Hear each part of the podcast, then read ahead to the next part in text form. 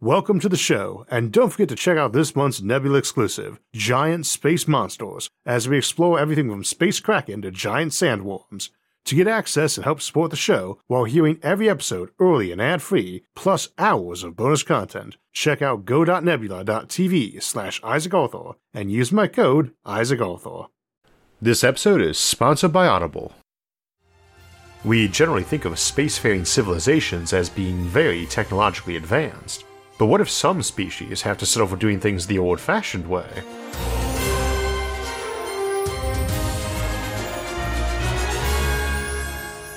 Today we're going to contemplate some scenarios in which a civilization might begin engaging in space travel, even though they're at a lower level of technological development that might seem ideal for that undertaking, and in the process ask what the minimum technologies really are for space travel.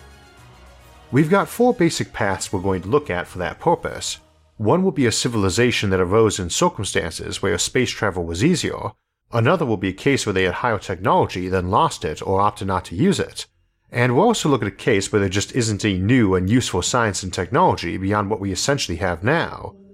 We've one more too, which is where they are forced to get into space in the face of a looming disaster like a giant asteroid headed toward their planet that they can't blow up or divert, and need to get some remnant of their civilization off world before it hits.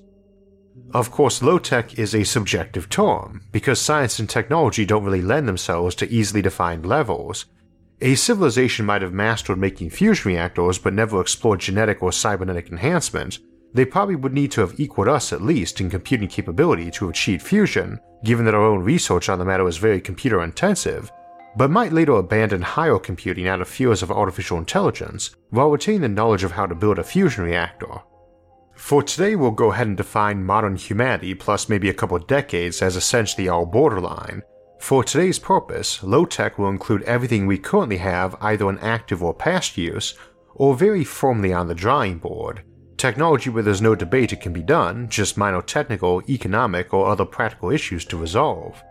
An example might be a nuclear rocket, that technology is very solid, but since we're hesitant to use radioactive engines, we don't really know its specific performance values like we do for the various rocket designs we've actually tried. Similar concepts apply to solar sails. We can calculate with ease the performance a specific solar sail would have based on its solar cross section and mass, but since we haven't been mass producing and using them day to day, the practical issues of building, maintaining, and using them are completely speculative. So, what is the absolute minimum technology needed for spaceflight? The answer, as so often is the case, is it depends, because in theory you could have life evolve in space itself, and we explored that notion more in our episodes Void Ecology and Space Whales. Ignoring that scenario, though, we have to recognize that Earth might not be the normal case for getting into space. Many tiny changes could permit a much easier pathway to orbit, as an example, there is no particular reason to think that mountains on a planet couldn't be high enough to extend up to the edge of an atmosphere. Now, we have something called the glacial buzzsaw, as glaciers are far more erosive than rain, but this maximum height, where a shear rate of rock piling up combined with glaciers piling up on it and eroding it, is going to be very dependent on the planet's gravity, tectonics, and atmosphere.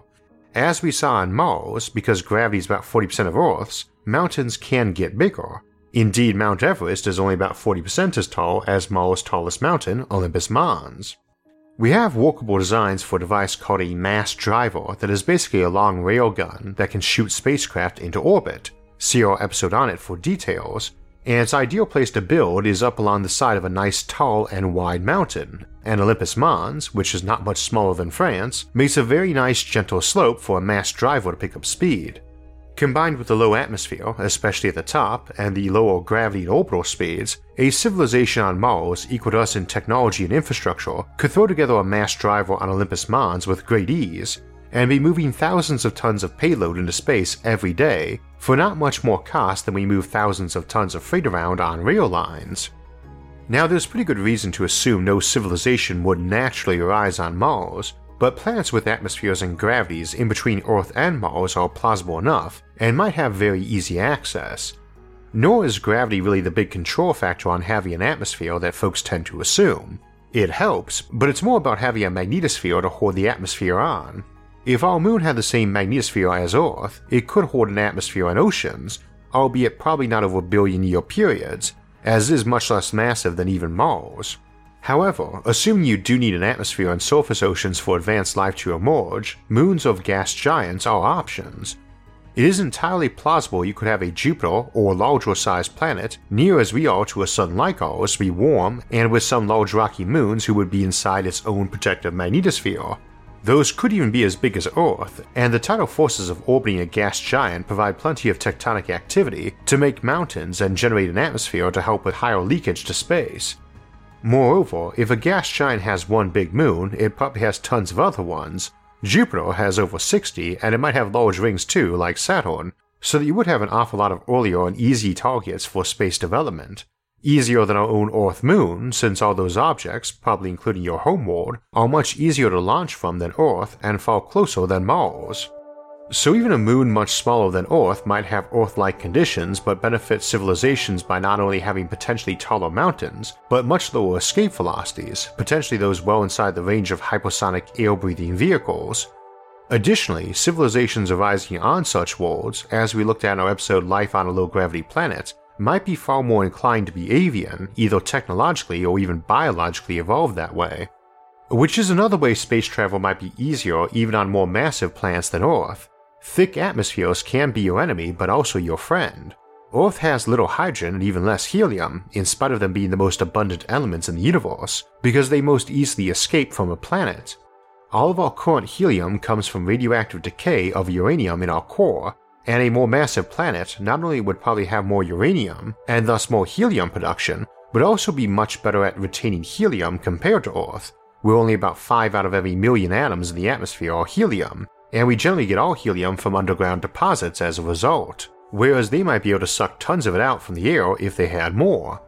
If helium were even just an order of magnitude higher, which might be the case on a planet even just 10% more massive than Earth, you might have abundant and cheap helium to use for launch assist, floating rockets, or even runways high up into the atmosphere. This is also not super high tech, so you might see a relatively primitive civilization already incorporating air travel or floating structures long before it was contemplating rockets. So too, we use helium for balloons because it is lighter than air, but air is a number of different chemicals of various masses, so you can, for instance, just barely float a pure nitrogen balloon because while our atmosphere is mostly nitrogen, 21% of it is oxygen, which is a bit heavier. Hypothetically, you could have a world slightly less massive than Earth and farther from its sun have Earth like temperature and atmospheric pressure because of higher carbon dioxide concentrations and less atmospheric leakage, and thus be one with not only lower gravity and thus launch costs, but a thicker and heavy atmosphere you could float above easier. Keep in mind, technology and development tend to snowball. Back in the space race days, folks tend to assume we'd have moon bases and cities by now, and we probably would have if launch costs and efforts were even just half of what they were, as a sort of developmental equivalent of compound interest. The biggest hurdle to space development is actually getting into space. Once you're up there in a big way, there's really nothing all that high tech involved in day to day life or travel. You just need to be able to make airtight and radiation proof vessels, which isn't too hard, especially when you're not constantly needing to be super frugal with your mass, as modern launch costs require us to be, at thousands of dollars a kilogram. Using a solar sail example, at Earth's distance from our Sun, they generate around 8 newtons of thrust per square kilometer of sail, which isn't a lot, enough to accelerate 1000 kilograms, or about a ton, 8 millimeters per second per second, but over a month of acceleration, pushed on by the Sun, you'd be moving over 20 kilometers per second, and that's a respectable interplanetary speed. And a square kilometer of sail doesn't need to be very heavy, one a micrometer thick, and we can do a lot thinner with modern technology, is going to give about a kilometer of sail for a ton of sail material. Folks were beating sheets of gold to a tenth that thickness over 5,000 years ago in India, and we can do better nowadays with even lighter materials like aluminum or carbon fiber, which are much cheaper than gold, of course. Spacecraft equivalents of sailboats then become possible, differing mainly in that the ship has to be airtight, and the sails are huge but ultra thin, Airtight is relative too. You're always going to lose some air, and at a certain point, adding more hull thickness to cut down on air loss and radiation gets diminishing returns, as you need to move that ship, and oxygen is hardly in a short supply. There's a lot of ways to get oxygen, electrolysis of water or ice being one of the easiest, but we've got reactor designs that produce a kilogram of oxygen, or about the air in a cubic meter or yard, and about twice what you'd breathe a day, for around 50 million joules of energy, which sounds like a lot but is parallel to running an air conditioner in terms of power draw, and electrolysis is cheaper, it just requires water or ice, whereas virtually any rock can give you oxygen. Indeed, given that most stuff like iron, aluminum, and silicon are usually found as oxides, refining them into the pure element produces a ton of oxygen as a waste product. Also, in contrast, if you've got square kilometers of solar sails or some solar cells or nuclear reactors churning out megawatts to run your engines, a few kilowatts for air replacement is minimal, and that's probably more than a small spacecraft would leak too. One can use organic approaches for air and water recycling, of course. A room for growing plants with glass open to the sun will help with that. And if you're keeping your reserve water as a fish tank, you've got air, water, plants for food, and some fish too. See our episode Life Support for more discussion of that topic. But you can get pretty low tech for keeping life support on spaceships or space habitats, at least in the inner solar system where there's a decent amount of sunlight. Though if you are using solar sails, kilometers worth of reflective sail is a lot of light, and it is pretty easy to devote a bit of that into concentrated form to be running photosynthesis or solar panels, even out past Pluto. Low tech interstellar ships are a bit harder, because the sun really isn't available in interstellar space, so you need to be considering nuclear options for power and drives. But if you got some radioisotopes with decades to centuries for a half life, that is a very low tech power supply. We normally hook it up to a thermocouple to make power, such as by the Seebeck effect, which is hardly high tech since Thomas Seebeck discovered the process 200 years ago in 1821.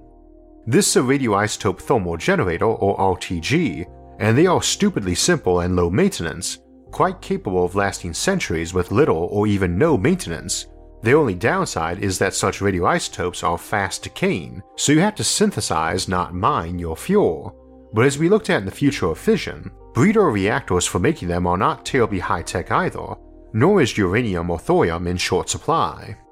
However, thus far we've been discussing this concept from the perspective of folks getting into space easier, or essentially trying to run with no more technology than we have right now.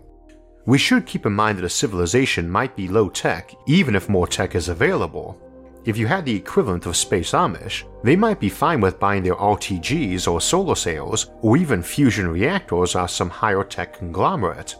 And just as an example, if we had two factions in the future, one a fairly high tech one but with a low population growth rate and non expansionist tendency, and another that was very pioneering and into big families but not into big tech, even if the latter started out as a minority faction, after a couple dozen generations of growth, they'd outnumber the big tech faction who might be perfectly content to sell them durable, low to no maintenance technologies. We should also keep in mind technology can get expensive, it takes huge supply chains and other infrastructure like education to keep technology running, and a lot of small colonies might just not have that and prefer to go for lower tech solutions. If your job is just running around an asteroid belt taking samples of mineral deposits, then some very cheap and durable big metal slab of a ship with an RTG powering your drive and life support gets the job done just fine. You might have nothing high tech in there except some preferred personal luxuries and some core device for your job, like a high tech spectrometer, but otherwise be pretty contemporary tech. This might be an economical choice, or a moral or ideological choice, or just viewed as a safety feature. Low tech tends to be easier to fix, often more durable and easily understood to use and repair, and doesn't try to rebel against you. As we say in regard to artificial intelligence, Keep it simple, keep it dumb, or else you'll end up under Skynet's thumb. Civilizations worried about artificial intelligence going haywire don't want it out far from civilization where it cannot be easily monitored or contained if it goes all kill the humans, and thus might not encourage or allow any really sophisticated AI or self replicating technology like 3D printers outside the core areas of the civilization where it can be managed better. But rogue AI isn't the only thumb to worry about. If you've got new technology, as we all know so well nowadays, you are rather dependent on the various companies making constant updates, patches, repair parts, and fixes. At a certain level of advancement and utility, a lot of folks for a lot of applications might decide the technology that's been tried and tested for a century and is now open license is what they want to use. We have a lot of technology like that and we get more of it all the time. Oh, to be sure, we make tiny little improvements in nearly everything, Even stuff like how we make dimensional lumber for buildings or the windows in them gets new tweaks and improvements, but that is likely to plateau out, and we are talking about interstellar civilizations who need decades for the schematics for a new given improvement to disseminate to the nearest colonies via light speed transmission, and with voyages of centuries to those same places, you are likely to see a lot of tried and true technology come into play. Being a couple light years out from the nearest safe harbor and dry dock is not a good time to find out that your awesome new drive has glitches or burns out some vital widget it runs on that nobody expected it to. The other reality is that while more technology always helps for settling space, once you've got it decently settled, you do not need as much tech to keep it that way. A couple months back, we were looking at the notion of techno barbarians, low tech civilizations living in the post apocalyptic ashes of a higher tech culture, and we previously looked at techno primitivism. I'm generally of the opinion that any such civilization will return to high technology fairly quickly, assuming it wants to, and thus don't view these civilizations as very likely or stable, especially given that a few generations of stability is likely to result in technology being redeveloped. However, that doesn't mean they can't operate, just that I can't see them staying very low tech for long, unless it was voluntary. Fundamentally, a spaceship built in space for running around space is just a big metal can that shoots rocket flames, ions, or reflected light out the back. And a space habitat like an O'Neill cylinder is just a big metal can you dump dirt, water, and air into and add some light, from a power plant or funneled in from the sun, you may get very high tech with these, but you also might be prone to keeping them very simple and durable to lower maintenance, especially if you're a low tech group commissioning some company to build one for you. Buying something made by high technology that needs little maintenance and all within your skills is much more attractive than having dependence on others for keeping it working. And we never want to assume, just because we're all pro technology these days, that future civilizations hold quite the same view, I doubt there has ever been an era that was more pro-tech than now, and most folks are still a little queasy about the dangers. And not just from ignorance, heck, I'm a notorious techno-optimist, and I constantly mention how dangerous technology is. Someone sent me an email a couple days back linking me to the Wikipedia page with notable futurologists on it, and I was a bit surprised to be listed on there with a bit over 100 folks, living and dead, but I knew most of the names, and of those I could recall, most were techno optimists, and folks who I've also heard warn about the dangers of high technology. That's the most outspoken techno optimists of an era with probably the highest amount of techno optimism in human history, and we all think the stuff is like juggling live hand grenades. It isn't hard to imagine how a civilization might change its view on this stuff, especially given that the more technology you have, the more comfortable life is, and the more picky you can be about which technologies you use to keep it that way. When we talk about post scarcity civilizations, I tend to mention that we're already very close to being one, and that there are several different plausible technologies we might get in the next century, any one or two of which would get the job done to make us post scarcity. So if you've got all of them, you can opt to be picky about which you employ and how. And more comfortable civilizations probably are less prone to gambling. You might use a dangerous tech to save lives, but you don't flip on a dangerous AI because it means you can upgrade from your cramped 100 room mansion, cleaned by simple robots, to a nicer 1000 room mansion, fully staffed by intelligent androids. We often assume higher tech civilizations that are post scarcity to be rather self indulgent and soft from all the prosperity, but even if that were true, we shouldn't assume they are reckless or stupid. I suggested that you might have lower tech spacefaring civilizations who buy their stuff from higher tech ones, but they could just as easily have some rigid rules about who is allowed to learn certain technologies too. If you need to have AI but are pretty paranoid about it, you might seriously restrict its use and only allow the knowledge of making and maintaining it to be in the hand of a very small group of folks. You might need one or two people per space habitat to maintain some core bit of dangerous but necessary technology, and pick them not by those most intelligent, curious, or interested, but rather from those most trusted. You really need to be as smart to learn something as to invent it, so a space habitat of a million folks might have some huge psychological or democratic screening process for nominating apprentices to the existing maintenance crew entrusted with terrible and dangerous secrets of its function. In such a case, nothing is going to be higher tech than it needs to be, because that means sharing those dangerous secrets to more people.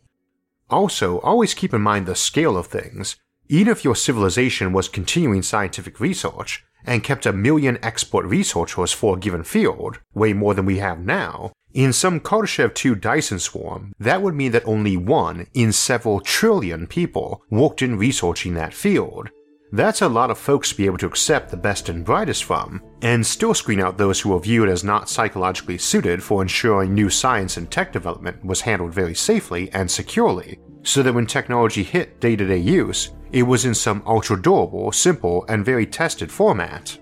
Also, despite how fiction often portrays scientists and engineers as recklessly pursuing new technologies, in my experience they already tend to be more, not less, cautious than most folks. I've never noted a correlation between genius and recklessness, so you probably can't screen out the more reckless ones for your tech development without slowing that down much.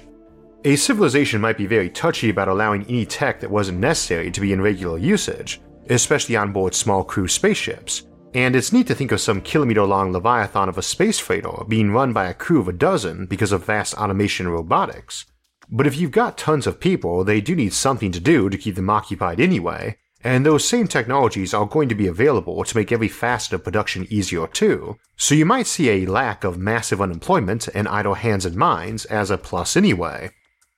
Is it likely? Maybe. We looked at three basic ways you might have low tech spacefaring those who developed at lower tech because their world was better suited for it, those who basically couldn't get any more advanced than now because science and technology cannot develop further or they don't want it to, or those who essentially opted for minimum employment of higher technology even though they had it, and either still had it or lost it.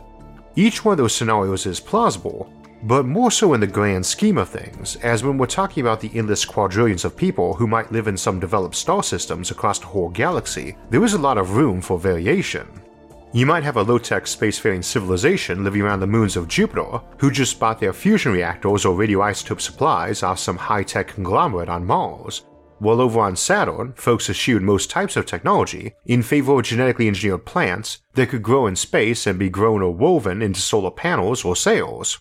And a few dozen light years away, there was some star system that was nothing but asteroid miners, who all worked in jury rigged ships with no AI, supplying metal for some automated mega freighters that showed up to collect the ore and trade them high tech manufactured, super cheap but super simple goods, like RTG powered LED grow lamps that lasted for a century and you just hung them on the ceiling of your hydroponics facility. The galaxy and the future can potentially host virtually endless variations of civilization in this or that place and time, so that an interstellar merchant visiting a system after a century might find they had gone all low tech, or returned to being high tech and flipped around the next time they stopped there. That is one neat thing about our future as a spacefaring civilization. The path to all those new stars offers a path to near endless options for civilization. And while technology helps a lot for getting there, as we saw today, your spaceships don't have to be all that high tech to make the voyage.